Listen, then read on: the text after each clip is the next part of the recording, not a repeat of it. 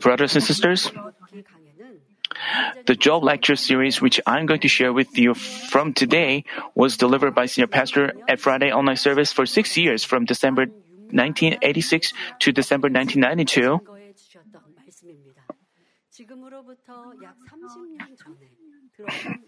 It's about 30 years from now.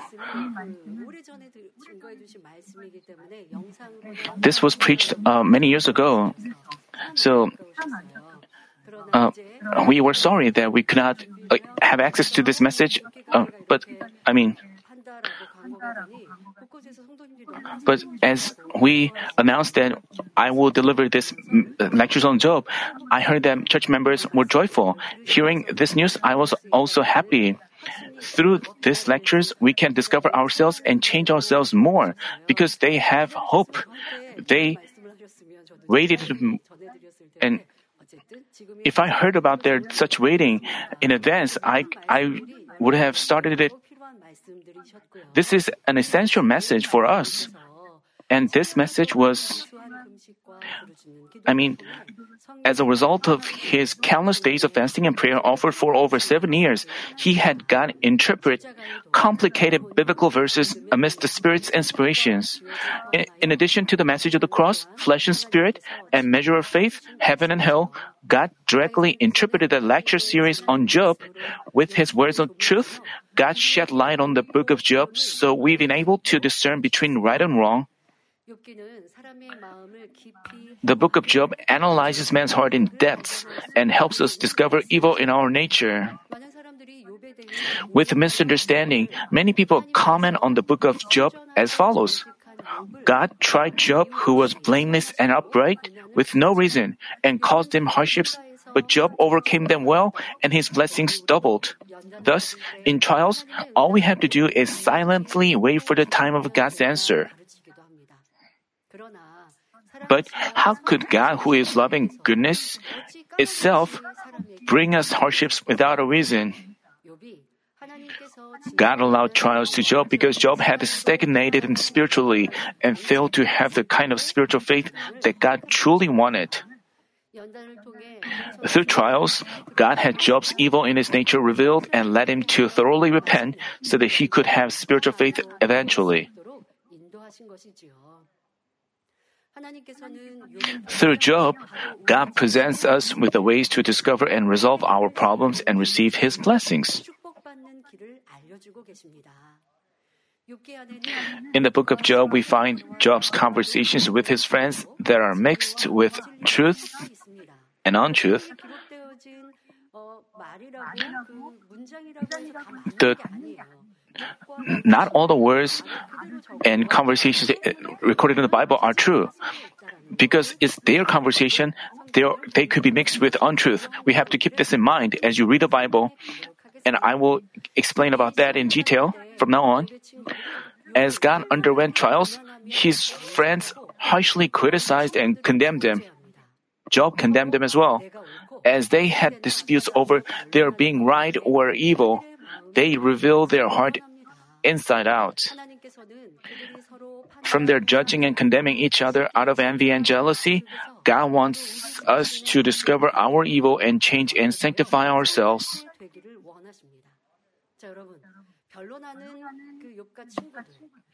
As we see them disputing one another, as his friends came over and told him, You are going through this because you are not proper before God, so you have to repent. They seemed to give him advice, but in their advice, uh, they had envy and jealousy. His, their advice was filled with envy and jealousy. That's why they told him that way. And Job's friends was criticized Job out of envy and jealousy. On the outside, they were speaking with the truth. They said like, because you committed wrongdoing, God is giving, would God but they had disputes. Job's friends, the words of Job's friends seemed right. They seemed to be right in their words, and, and their advice seemed right.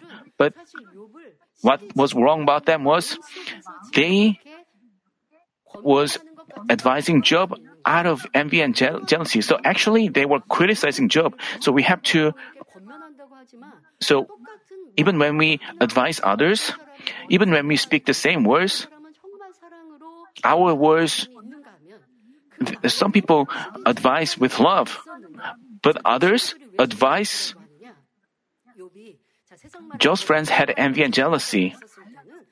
Job, you know, Job was succeeding, so they couldn't say anything about against him, and they were envious. But when Job was going through tri- uh, difficulties, they were criticizing him. While Job was succeeding, they were envious and jealous. When Job was successful, Job's friends, although they had envy and jealousy, they couldn't criticize or spoke against him. But as Job was in difficulty, Job's friends took an opportunity to criticize Job, although they it looked like they were uh, advising him, but it came out of their envy and jealousy. Even when we speak the same words, we have to look at what's in the depths of our hearts. So, in God's sight, God may say, "You are advising with love," and you are advising with evil, and you are criticizing him out of your envy and jealousy. We have to look, take a look at the depths of our heart. Only then can we change ourselves.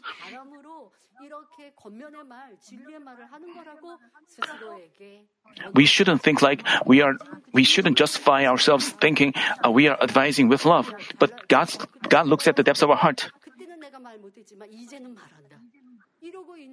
We may say like, when, when you are succeeding, I couldn't say anything to you, but now I'm, I'm telling you this. That was the case with Job's friends. When we read the Bible, we didn't realize this, but as senior pastor uh, gave us an awakening, we could admit I mean, this serves, this should serve as a mirror to look at ourselves. As we look at Job disputing others, we see many attributes of untruth, and through that, we can realize about our untruth. And we should also receive the twofold blessing as Job did. As we properly make bread of the messages on Job, not only can we discern whether we are a man of flesh or a man of spirit, but we can learn ways to change into a man of spirit. Hopefully, as you listen to this Job lecture series, you discover your origin in greater depth and have an opportunity to grow spiritually. The book of Job also enlightens us on spiritual principles.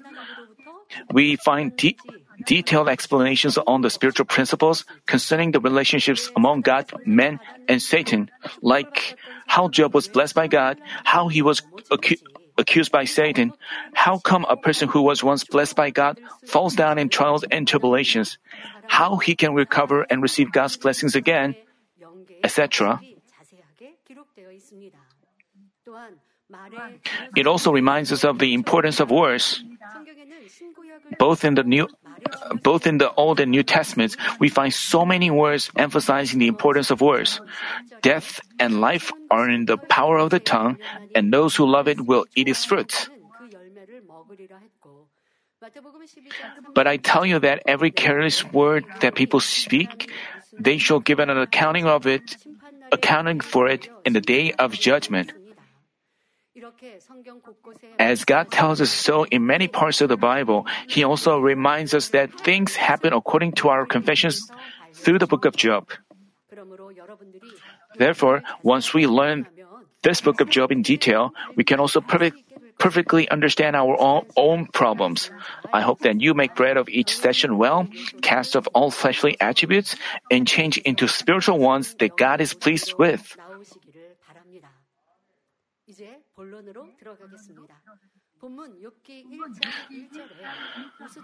Today's passage says, There was a man in the land of Uz whose name was Job, and that man was blameless, upright, fearing God, and turning away from evil.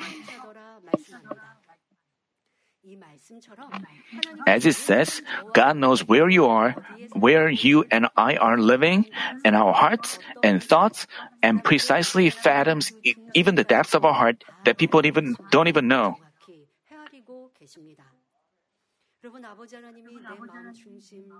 Father God knows the, what's in the depths of our heart. This should be a source of comfort for us.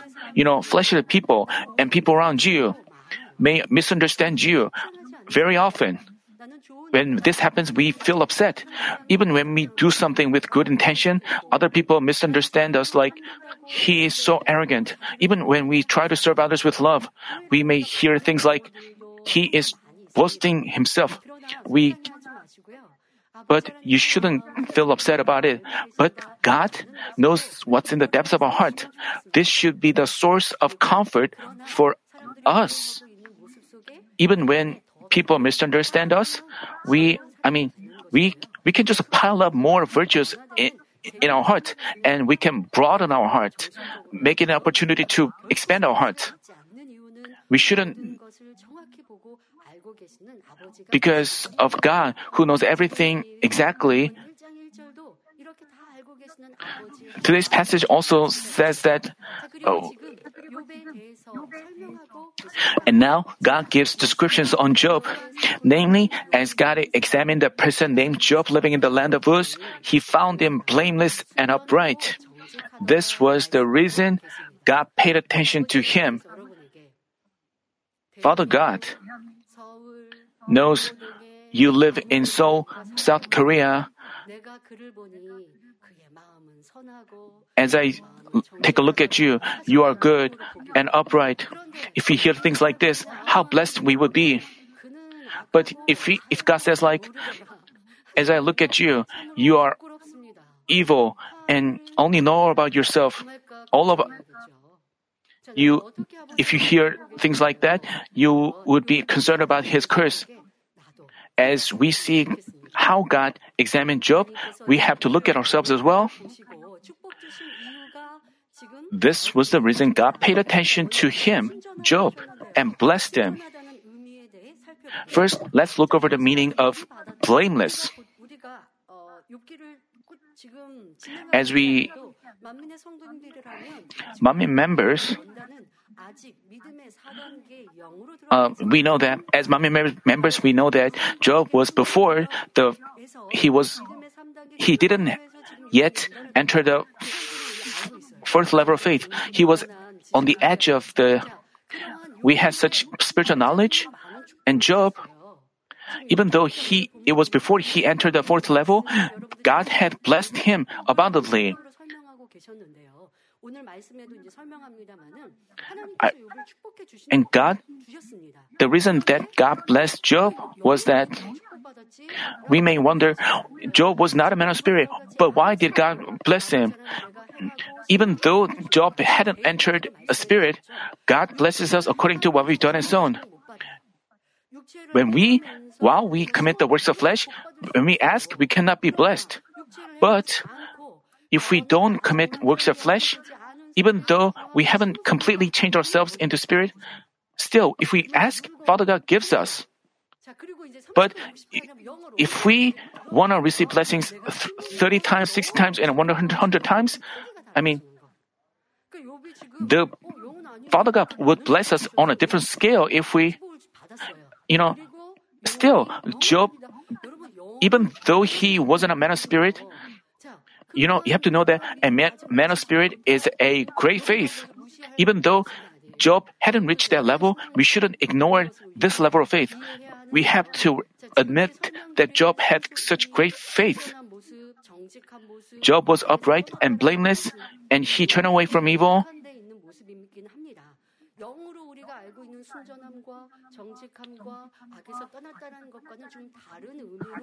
I mean, God was complimenting Job that way. And Job, and the reason that God, I mean, first let's look over the meaning of blameless. The dictionary defines blameless as free from or not deserving blame, but spiritual blamelessness God talks about refers to the state where one has a pure heart filled up with spiritual fruits. This is a high level. So we can say that Job hadn't reached such a level spiritually. I mean, It's not that Job had wholly achieved such spiritual blamelessness. He hadn't reached the level of perfect blamelessness in the Father God's sight. Still, he diligently demonstrated gentleness with a good heart, thereby being recognized as blameless. You know, if you serve others, humble yourself, and you care for the needy, but in the depths of your heart, you want to be recognized, you want to be complimented. Job didn't have such a heart. In the depths of his heart, he took delight in doing good.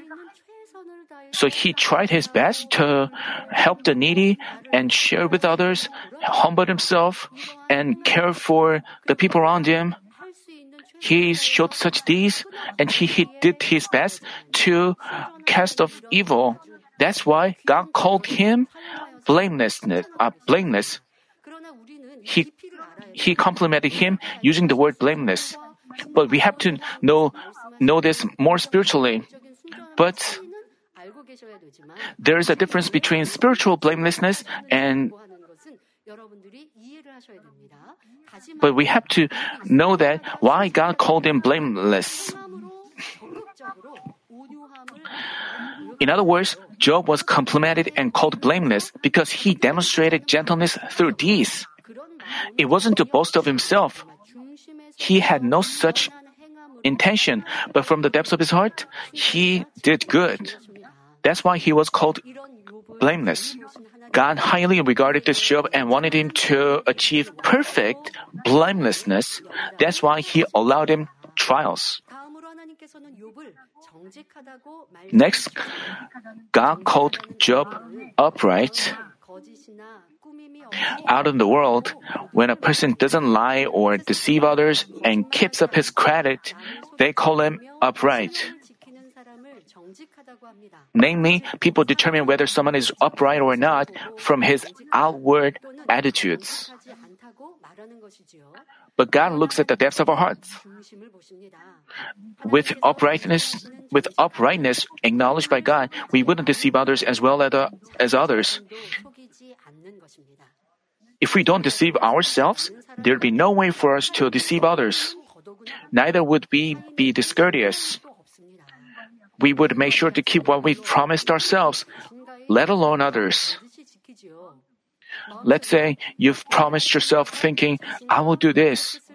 Even if you haven't shared this with anyone, if you keep it without a change of heart, God would call you upright. Job was such an upright person. Not only was he blameless and upright, but he feared God. Here, fear refers to reverent fear. Thus, those who fear God never deviate from the truth. Because they fear God and respect God, they know that if he commits sin, he, they know that they, they could face trial, uh, troubles, then how could they commit untruth? But if you don't believe in from your heart, namely, if you don't have respect or fear towards God, you are quick to commit sins and evil. As the Bible tells us, the fear of the Lord is to hate evil. They cast off all forms of evil. With trust in God, they fear Him. With such reverent fear towards Him, they live by His word. If we indeed live by the word of God, we can say that we fear God. Actually, Actually, when we began walking with our Lord and our faith is still weak, we don't have reverent fear towards Him. But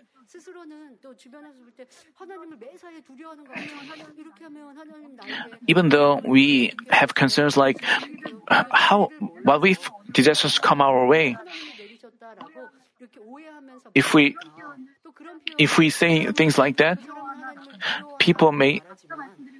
But if we have fear from the depths of our heart, we wouldn't commit sins. This is truly fearing God. But novice believers, because they don't know the truth, even as they commit sins, they I mean, I mean, even though it looks like they have fear, they like.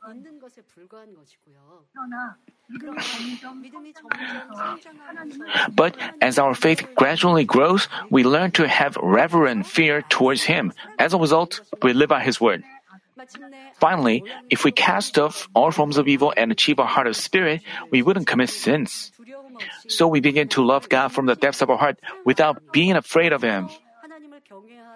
Earlier, I mean, there's a level where we have fear towards God, but if we advance, we reach a level where we we have no fear itself. We just love Him. Out of love for Him, we live by the Word. We reach such a level. So, the deeper level of fear is not feeling afraid, but obeying with love. Because we love God, we detest evil that God dislikes.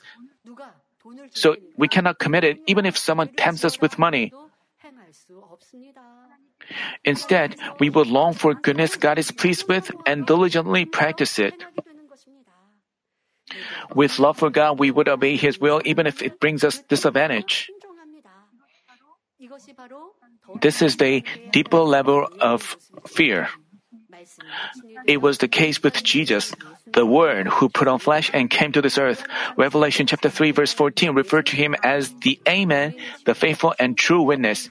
And 2 Corinthians chapter 1 verse 19 described him as follows. The Son of God, Christ Jesus, was not yes and no, but is yes in him. Even as he was about to suffer the harsh suffering on the cross, unbearable by man, Jesus prayed, Father, if you are willing, remove this cup from me, yet not my will, but yours be done. With fear towards God, he just obeyed and sacrificed himself.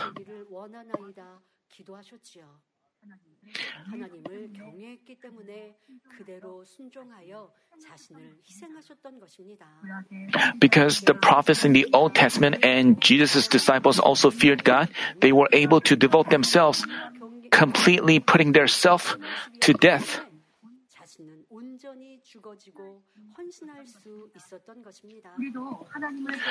I hope that all of us will fear God, depart from evil, love Him deeply, and come forth as a man of obedience able to devote even our life. As today's passage describes Job, it says, fearing God and turning away from evil.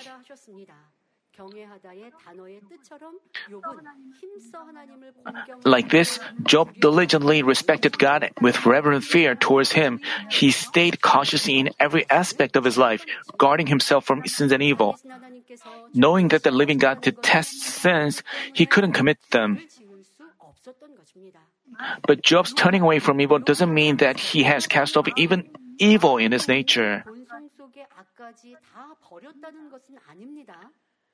It just means that he didn't commit evil that he himself could recognize and that he tried his utmost to practice goodness.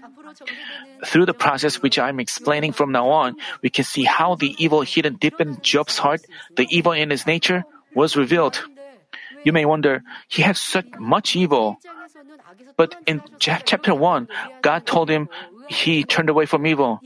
You may wonder, I mean, you shouldn't wonder like that, but what you have to know the reason why God told him, described him that way. And as we discover Job's evil, you shouldn't be confused.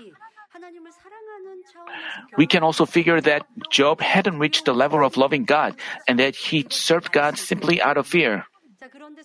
By the way, even before Job was refined, his attitude, his attitudes and deeds were quite high level. Not living in the era of the Holy Spirit, he had no teacher who taught and guided him in the truth. But he'd cast off sins and evil he himself realized.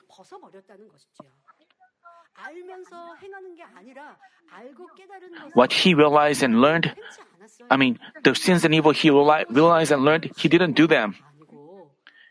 he was of high level spiritually. What about us?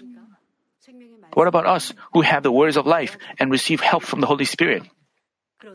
But even while we recognize obvious untruth in us, quite a few of us refuse to cast it off, giving reasons and excuses. Even while we know that God is pleased with our helping the needy, serving others, and doing good, many of us calculate this and that and don't practice them. Yet, Job cast off evil he discovered, and once he realized the truth, he diligently practiced it. That's why the Bible described that Job feared God and turned away from evil. When someone is recognized as blameless and upright by God this way and has turned away from evil with fear towards God, we can say he has a great vessel. As his soul prospers like this, he's prepared a vessel for blessings from a physical perspective as well. Thus, why wouldn't God pour his blessings into such a vessel? Because he, all things in the universe belong to God. Whenever his beloved child asks something of him, he pours it onto him, saying, All right, here you go. What about Job? He helped the needy diligently, and he helped the he cared for the orphans and the widow, and he gave help to them. And the Bible says that such so that's why God he had such a vessel. That's why God blessed him. Even though he had evil that he didn't recognize, but once he recognized it, he diligently cast it off and he practiced the truth that he learned. So he was a vessel worthy of God's blessings. From now on, let me explain what kind of blessings come upon such individuals. The Bible says, seven sons and three daughters were born to him.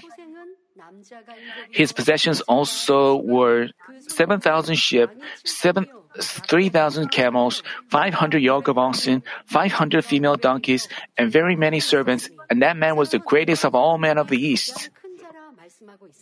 In the old days, giving birth to many children was considered a blessing. The fact that Job had seven sons and three daughters indicates that he'd been blessed with many children. Moreover, the, the number of livestock Job had owned indicates that he was tremendously blessed with his possessions. Among his possessions were 500 yoke of oxen. Here, yoke means a pair of draft animals fastened together by a yoke. Thus, having 500 yoke was like having 1,000 oxen.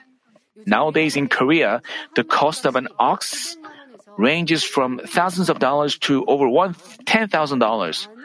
Owning such a great number of livestock indicates that he had tremendous wealth. On top of that, he must have had a number of servants managing such great quantities of livestock and possessions. Like this, Job was a man of great riches to the point he was called the greatest of all men of the East. Namely, he was the richest man in the East, the region he was living. Because Job had been acknowledged by God, he'd been blessed with great possessions, good health, etc. Here, the numbers uh, 3,000, 7,000, etc. don't carry significant meanings. Many of us, uh, many of the figures from the Bible bear spiritual meanings. Among them, number three is the number that signifies being right, and number seven, perfection. Numbers three and seven are repeatedly mentioned in today's passage uh, to indicate that things were under God's providence and happening by His work. But 3 and 7 this indicates that things were under God's providence and happening by His work. Ultimately, this reminds us that Job was a man tremendously blessed by God. Also, Job had characters of the heart which made him worthy of being recognized as a great one. He had basic qualities which made him respectable. Such qualities of Job are depicted in detail from Job chapter 29 onward. Namely, for the poor and needy, he played a role of a father. Through all his wisdom and knowledge, he provided awakening to many people and rejoiced with them. Also, having a lot of wealth, he lavishly shared with others, so he was indeed worthy to be called a great one. Among the blessings that Job received was peace in his family. The Bible says his sons used to go and hold a feast in the house of each one on his day, and they would send and invite his, their three sisters to eat and drink with them.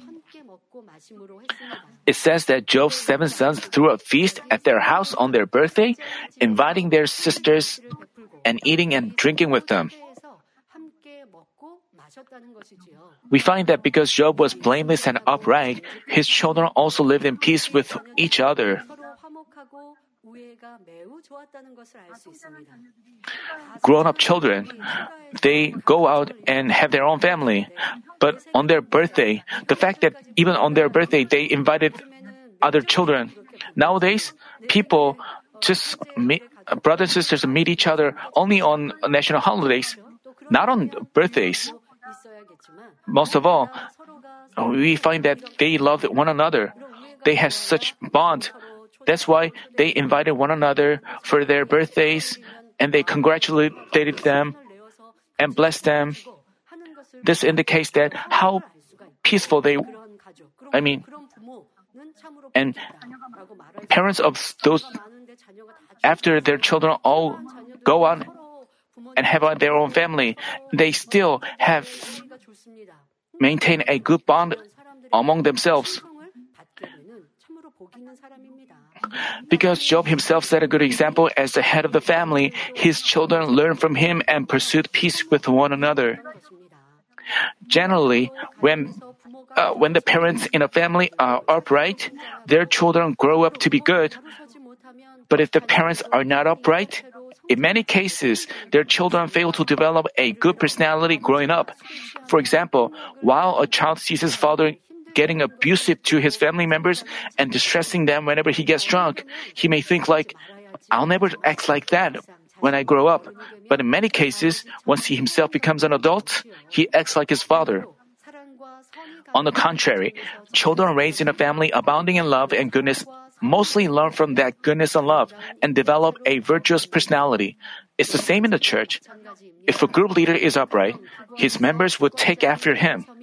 If a cell leader acts in the upright ways in the truth, his members would quickly change and lead a right kind of Christian life.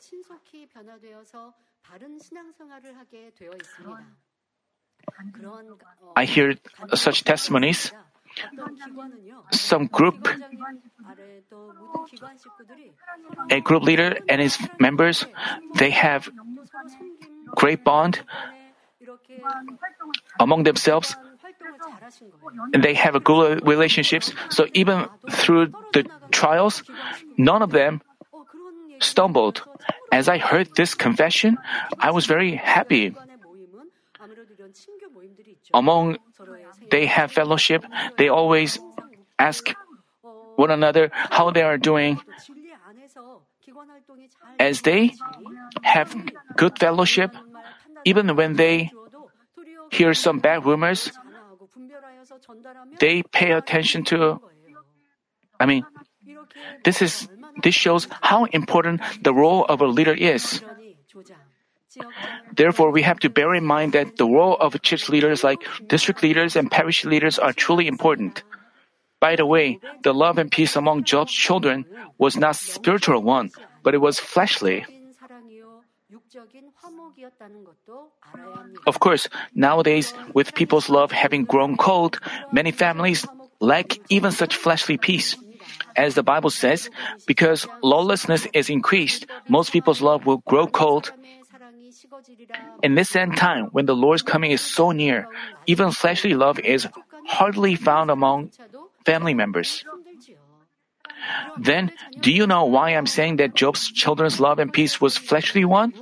We confirm this from the fact that after Job's children's feast was over, Job routinely called them and consecrated them and rose up early in the morning to offer burnt offerings according to the number of them all. Job confessed, Perhaps my sons have sinned and cursed God in their hearts. Even while Job led a life of affluence, he always had anxieties and concerns in the back of his heart because of his children. The reason was that his children had no fear towards God. So, being concerned that his children was found not proper before God in some ways, he gave God burnt offerings for the forgiveness of their sins. In the Old Testament time, whenever people sinned, they took animals and offered sacrifices with their blood, thereby having their sins forgiven. They also did physical circumcision and received salvation through these, which signifies that even while they harbor sins in their heart, as long as they didn't commit sins by the way, by way of these, they were saved. But in the New Testament time, because Jesus himself was nailed to the cross and shed his blood and offered one sacrifice for sins for all time, there's no need for us to take an animal and offer it as a sacrifice. Being able to cast off sins even in our heart with the help of the Holy Spirit, we have to circumcise our hearts. Because Job lived in the Old Testament time, he consecrated his children through the deeds of giving burnt offerings for them. Because Job was steadfast in his deeds, we can say that Job was indeed blameless and upright, and that he feared God, turning away from evil. But the fact that Job didn't trust his children indicates that they hadn't led a proper life of faith. Even while his children ate and drank with no concerns about his, their actions, Job himself did his best to keep himself clean before God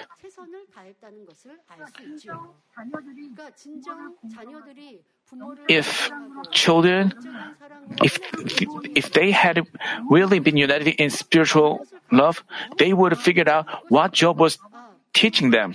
They would thought like, my father respects God, so he doesn't commit evil, so he lives a God-centered life. His children saw that.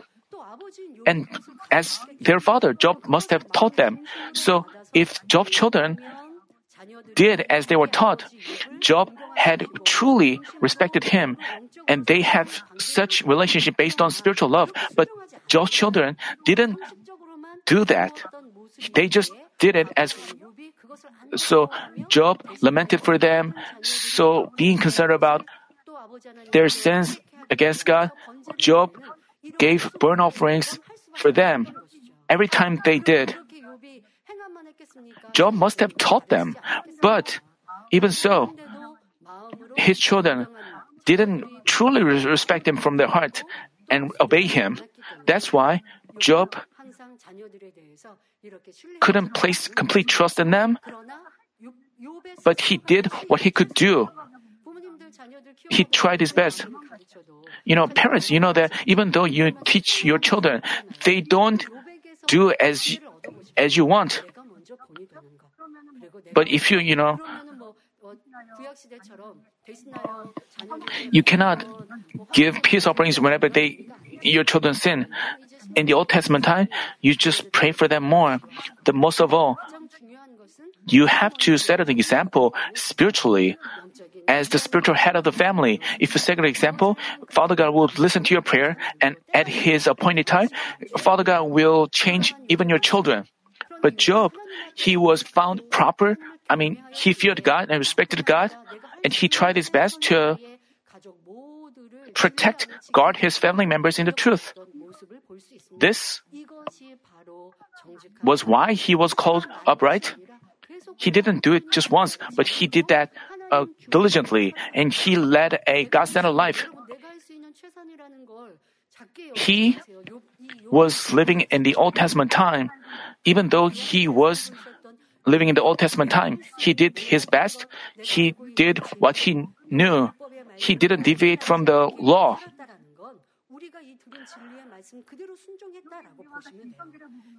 If Job had listened to the words of sanctification, he would have entered the Spirit and Holy Spirit quickly.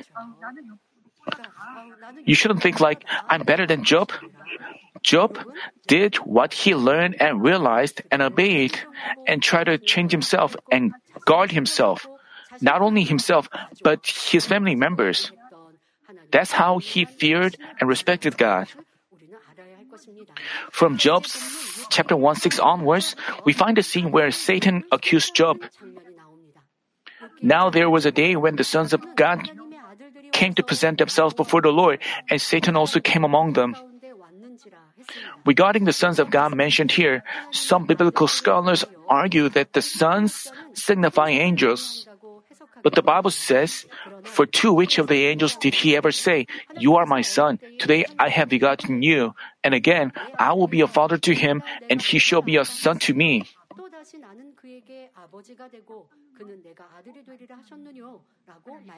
The verses testify that God doesn't refer to angels or other spiritual beings as his sons. Then, whom do the sons of God refer to in the verse? Senior Pastor elaborated on this in his Genesis lecture series. In Genesis chapter 1 is an account of God's creation. Verse 26 says, Let us make man in our own image, uh, according to our likeness.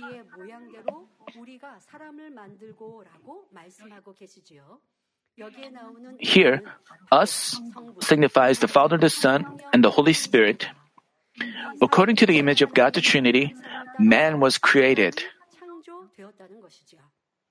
Thus, the sons of God mentioned in Job chapter 1 refers to Jesus Christ and the Holy Spirit.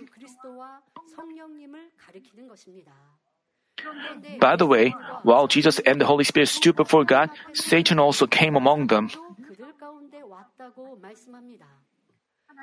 While God is the Holy One without blemish or spot at all, how could the evil Satan possibly come before him? Satan, which belongs to the darkness, cannot dare enter heaven, the space of the light, let alone come before the throne of God. Satan being among God and His sons doesn't mean that it entered heaven where God dwells and stood face to face with Him. But it means that Satan was allowed to talk with God. Because Satan is a spiritual being, it was able to have a talk with God under his permission. Since all the spaces belong to God, if God is willing, he can talk to Satan wherever it is. God asked Satan, From where do you come? The Almighty God didn't ask this because he had no idea where it came from. By having his conversation with Satan recorded in detail, God intended to notify us of the process in which Satan accuses people. We find in Genesis that the serpent which tempted Eve to eat we find in Genesis that the serpent which tempted Eve to eat from the tree of the knowledge was cursed by God. God said to the serpent, Cursed are you more than all cattle, and more than every beast of the field. On your belly you will go, and dust you will eat, all the days of your life. The serpent spiritually signifies the enemy devil and Satan, and dust refers to the man made of dust. As he was commanded to eat dust in Genesis, Satan feeds on people who've departed from the word and committed sins. The enemy devil and Satan feeding on people signifies that they make prey of fleshly people dwelling in sins and brings them tests. The God of justice cannot help but accept an accusation from Satan when it is legitimate. As God asked Satan, From where do you come? It replied, From roaming about on the earth and walking around on it. As the Bible says, be of sober spirit, be on the alert. Your adversary, the devil, prowls around like a roaring lion, seeking someone to devour. Satan had gone around to seek someone to devour and come before God for accusations. Those who don't live by the word of God already belong to the enemy devil, so Satan doesn't have to pay attention to them. But being mindful of those blameless people with faith like Job, the enemy devil and Satan search here and there to make them stumble anyhow. They search for them they search for people with faith so that they would make them stumble. God complimented those people, but they try to make them people who cannot be complimented. But they don't have to pay m- much attention to those people who are already living in sins because they will continue to live in sins and heading towards hell. They are already destined to hell, so they don't have to care much about them. But those people who believe in God, they are very mindful of them. We shouldn't be the target of their searching. Through such a record, we can learn in detail about the spiritual principles regarding the relationships among God, man, and Satan. Satan rep- represents the heart of Lucifer. It's a spiritual being working through man's thoughts and doesn't have a tangible form. Satan carries with it the power of the darkness that Lucifer has, so it instigates people to harbor evil thoughts and minds and do evil. Then, how does Satan work on people? Like numerous radio, ra- radio waves spread throughout the air, it continuously transmits its heart and power into the air. In the physical world, they continually transmit their power and just as radio waves immediately get captured by a receiver, they get connected. The same way, the heart, the thoughts, and the power of the darkness transmitted by Satan affect those who are ready to accept them. Satan, they work on people through thoughts, and they work on, they instigate people to commit sins. How? They,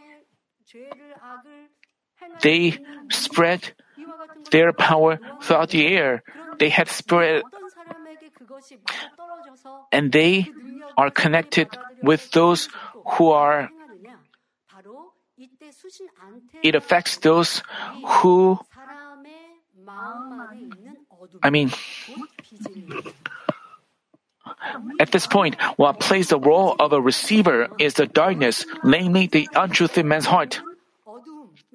For example, the attribute of hatred in one's heart plays the role of a receiver, capturing hatred spread throughout the air by Satan.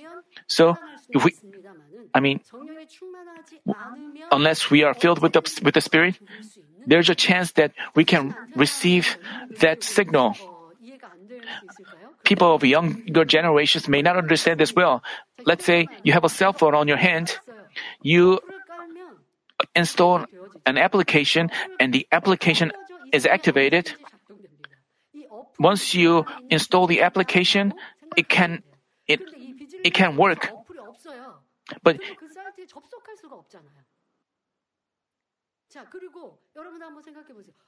Think about this.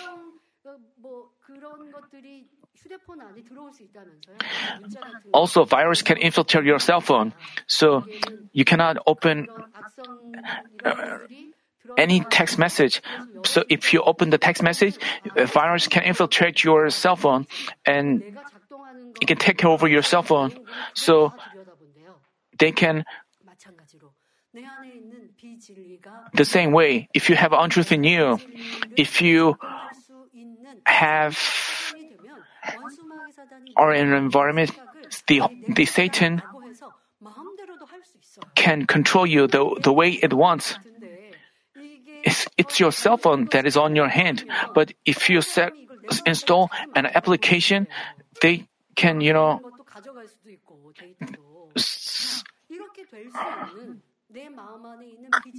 this can happen with you spiritually. Satan can take over you and consider it theirs. Yeah. They instigate you to commit sins and untruth, even though you don't want to do that. You cannot, you're out of your control. It's because Satan takes control of you. For example, the attribute of hatred in one's heart plays the role of a receiver capturing hatred spread throughout the air by Satan. If you don't have hatred, no matter how fiercely Satan works in the air, but if you have a receiver, hatred, it's like installing an application in your cell phone so Satan can take control of you the way it wants. If you install an application, uh, you you automatically receive uh, messages, so you can get it uh, early in the morning. Because you have installed the application, you randomly receive messages from them.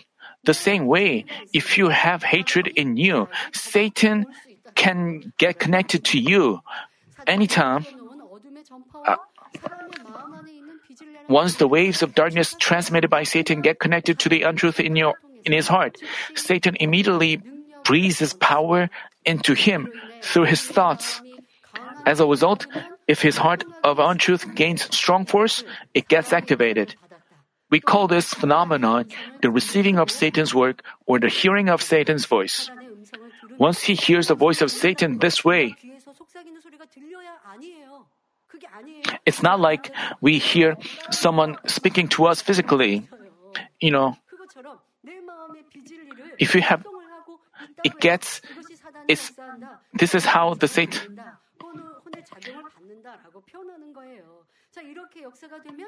once Satan works that way, he, I mean, once he hears the voice of Satan this way, he commits various sins through thoughts and then through deeds. Like this, when people depart from the truth and commit sins, or when they are found improper in light of the truth, Satan brings God accusations whether it's day or night. If you obey Satan and commit sins and evil, and then Satan brings accusations to God. It says to God, he believes God, but he commits sins. So it's mine. I will give him trials and tests. He brings God accusations like that. If you have, if you find yourself in your trials or problems, you shouldn't put the blame on your environment, but you have to know that you have committed. You have to discover what was wrong and turn from your ways and repent. Only then you are no longer under Satan's work. And when you are filled with the Spirit, Satan cannot affect you. Because God rules righteously, if we commit untruth in God's sight, He cannot but allow a test through the enemy devil and Satan. Of course, He doesn't accept Satan's accusations without a reason. As much as we commit sins, the enemy devil and Satan brings accusations to God, bring tests and tribulations, and control us as they please. If you feel afflicted, if you are now, if you find yourself without the fullness of the Spirit, you have to know that you are under, you have accepted Satan's work and you have judged and condemned with fleshly thoughts. Because God is not pleased, you are, you feel afflicted, but you don't admit, admit yourself. So you just put the blame on your environment. You put the blame on others, thereby justifying yourself. You don't admit the fact that you didn't stand right in the truth. And then you will gradually fall into fleshly thoughts and you can not get out of it. So, you have to know whether you are filled with the Spirit or under the work of Satan. If you feel afflicted and if you find yourself with troubles, you have to know that you have uh, provided a ground for Satan to accuse you. But if we obey in the word of God, cast off all forms of evil, and dwell in the light, they cannot even touch us. Just as the Bible says, we know that no one who is born of God sins, but he who was born of God keeps him, and the evil one does not touch him. 저를 지키심에 악한 자가 저를 만지지도 못하느니라 말씀하신 대로입니다. 그러므로 악은 모양 Thus, we can, we can find out what great blessings and authority we will have if we sanctify ourselves by casting off all forms of evil. 이제 다음 주에 이어 전해드리도록 하겠습니다.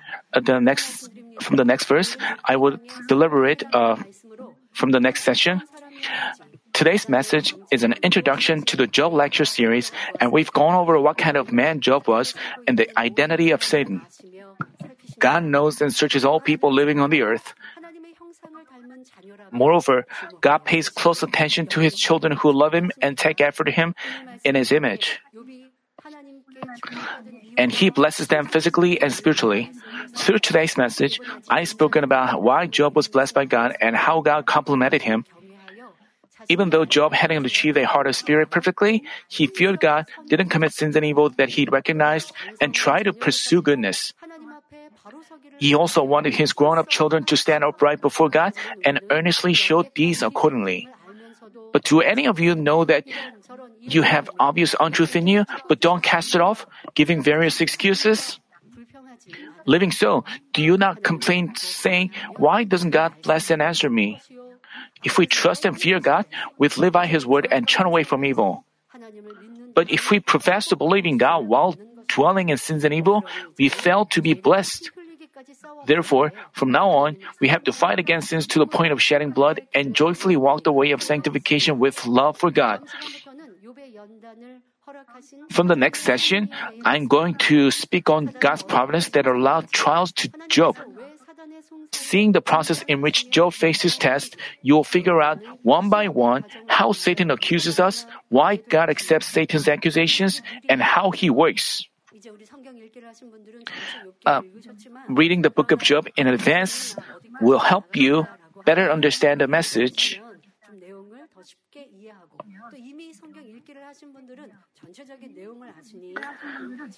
If you have already participated in the Bible reading campaign and read the book of Job, you will it will be better for you to understand. I ask that you compare yourself to Job and learn one by one how you can become proper one before God, how you can avoid being accused by Satan, and overcome the world by faith, and how you can achieve spiritual growth, receive blessings, and glorify God. In doing so, I pray in our Lord's name that all of you enjoy God's great love and blessings that Job received after his trials.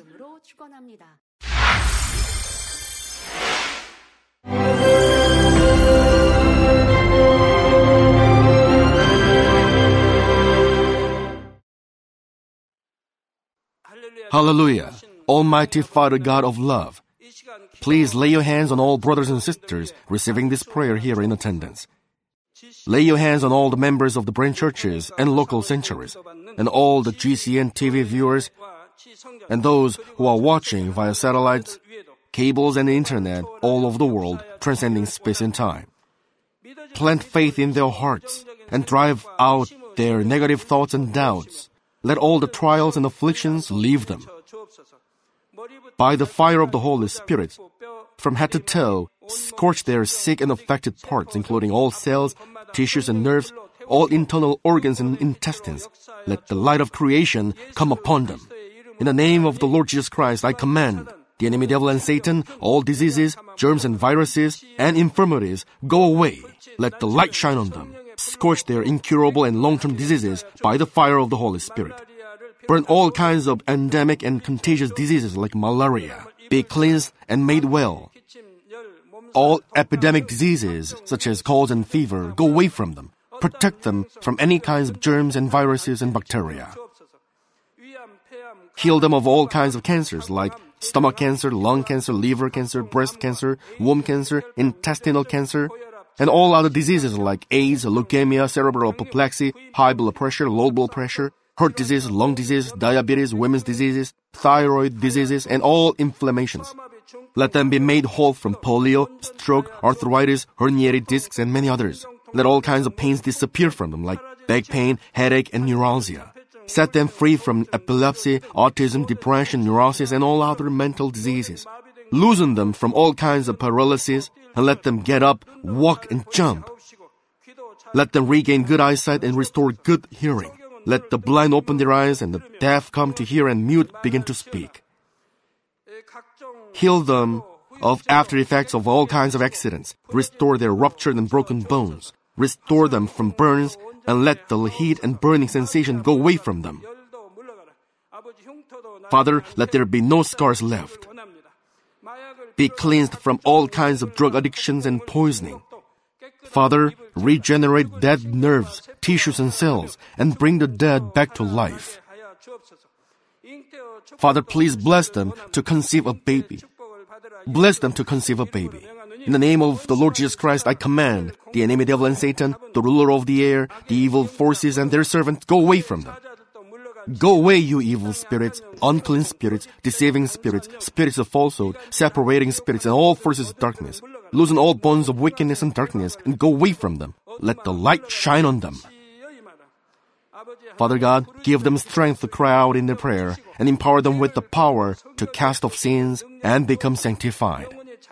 Let them be in good health as their soul becomes prosperous, and let their family be evangelized. Protect them from all kinds of accidents and disasters, and bless them to lead a successful and prosperous life in everything. Please protect your children, their home, their business, and their work by the fiery hedge of the Holy Spirit, with the heavenly host and angels, and with your blazing eyes. Give students wisdom and understanding, and fill their hearts with more passion and desire for study. Keep their hearts and minds from worldly things, and plant into their hearts more fervent love for God. Bless your children and let them give glory to you in everything they do, whether they eat or drink or whatever they do. Let them confess and testify to the living God. I've met God, I've experienced God, and received His answers and blessings. Father God, thank you. Let all glory be to you alone. In the name of our Lord Jesus Christ, I pray. Amen.